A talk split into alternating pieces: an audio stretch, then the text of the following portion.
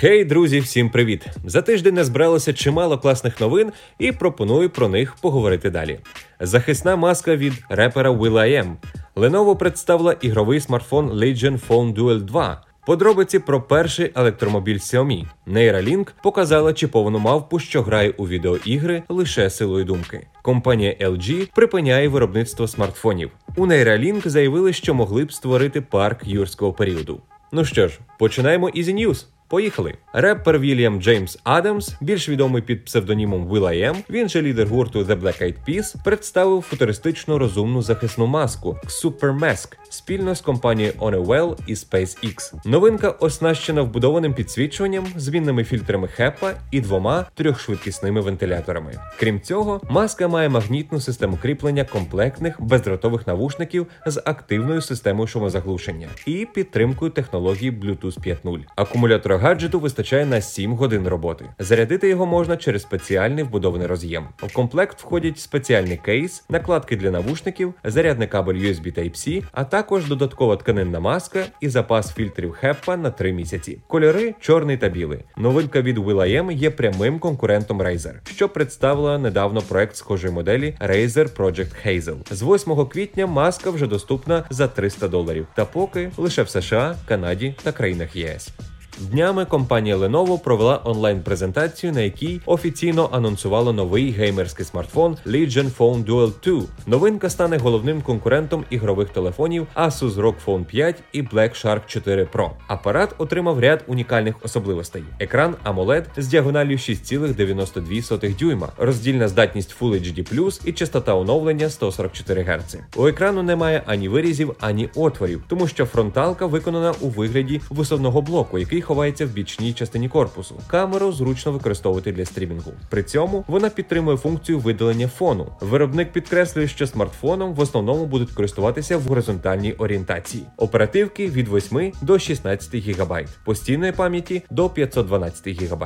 Смартфон оснащено відразу двома вентиляторами діаметром 29 мм, такими як у ігрових ноутбуках. На задній панелі знаходиться великий виступ. Він вміщує в себе блок основної камери, а також систему активності активного охолодження. Оснащено смартфон і додатковими клавішами. Серед них плечові на бічній грані, як в ігрових консолях, так і парою ємнісних на задній панелі. Комфорт має значення. Купуй зручно в Allo та на Allo.ua.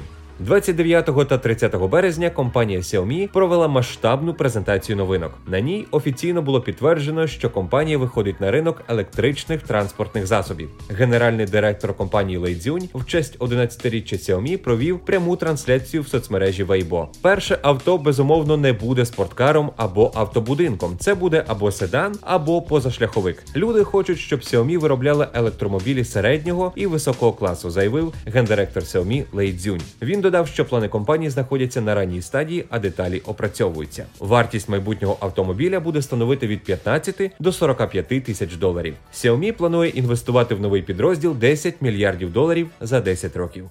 Нейротехнологічна компанія Neuralink Ілона Маска, що розробляє інтерфейс для підключення мозку до комп'ютера, опублікувала на своєму каналі YouTube ролик Monkey Mind Pong, в якому демонструє 9-річну мавпу, що силою думки керує курсором на екрані монітора. Приблизно за 6 тижнів до зйомки в її мозок вживили нейронні чіпи. Мавпу спочатку навчали грати, мотивуючи банановим смузі, який подається по трубці під монітором. Поки мавпа грає з джойстиком, нейронні дані її мозку, пов'язані з координацією рухи кистей, передаються на комп'ютер. За допомогою імплантованих електродів вдалося щитати активність її мозку. Відстежуючи активності тих або інших ділянок, пристрій навчився розвивати здатність передбачати рухи рук. Після вивчення певних нейронних сигналів джойстик відключили від комп'ютера. Однак мавпа продовжила грати в гру, керуючи ракеткою лише однією силою думки. В майбутньому чіпи Neuralink зможуть лікувати серйозні пошкодження головного і спинного мозку аж до відновлення повної рухливості людей.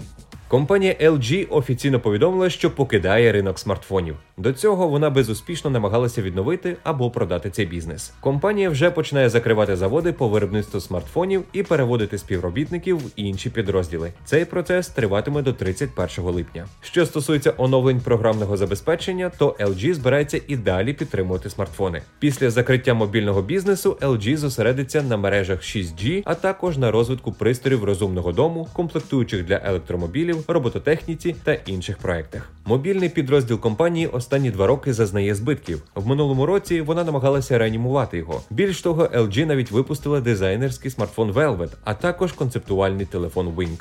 Макс Ходак, співзасновник компанії Neuralink, на своїй сторінці в Twitter заявив, що вони цілком могли побудувати парк юрського періоду з новими виведеними видами динозаврів без використання генетичного матеріалу вимерлих видів. Для цього треба було 15 років селекції та генної інженерії. Також Макс Ходак додав, що вимирання видів є чудовою підставою для збільшення біорізноманіття. Біорізноманіття безумовно є цінним. Його збереження важливе і має сенс. Але чому ми на цьому зупиняємося? Чому б нам більш цілеспрямовано не спробувати створити нову різноманітність, написав він у Твіттері. При цьому співзасновник Neuralink не став конкретизувати, чи займається вже компанія подібною роботою і чи планує взагалі розвивати свою діяльність в зазначеному напрямку. Однак думки в мережі розділилися. Багато хто пам'ятає, чим ця ідея обернулася в серії фільмів франшизи Парк юрського періоду, і власне до новин кіно і серіалів.